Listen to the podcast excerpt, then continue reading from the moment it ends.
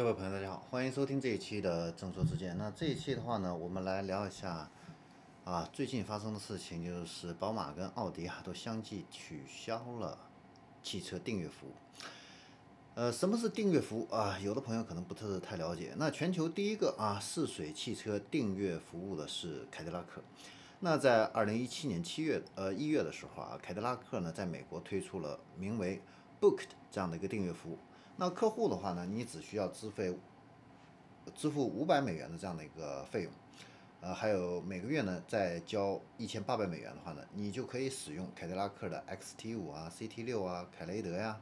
这样的一些车型。那这个费用里面的话呢，它包括了保险、养车这样的一个服务，而且呢，你每年可以更换十八次车型啊。呃，实际上也就相当于你在租他的车了，你可以每年去租他不用使用它不同的一个车型啊，你只需要每个月付费就可以了。但是呢，凯迪拉克在二零一八年呢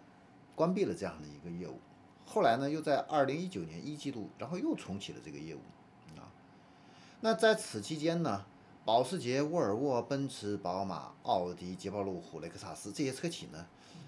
都先后在美国还有德国啊大力推广这样的一个类似的一个业务啊，他们呢向消费者提供的这个合约时长从几天到几年呢不等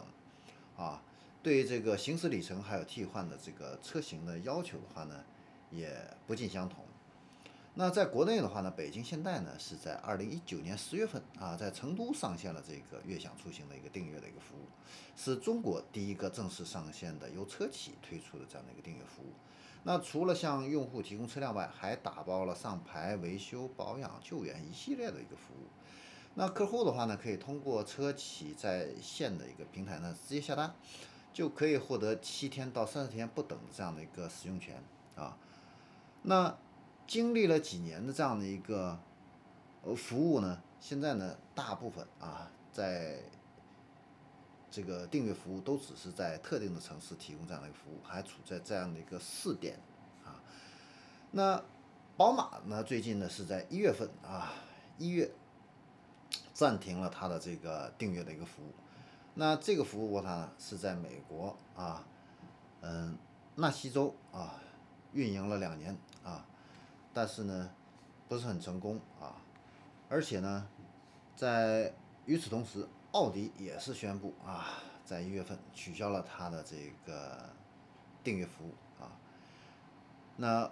梅赛德斯奔驰的话呢，是在二零一九年啊夏天呢就已经终止了它的这样的一个订阅服务这样的一个计划啊。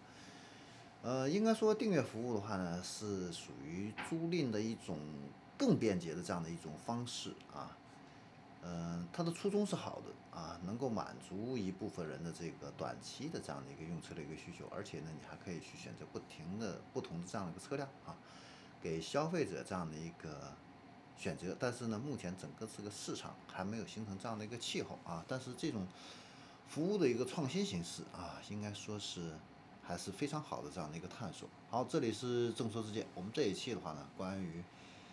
汽车订阅服务啊，就给大家分享到这里，我们下期再见。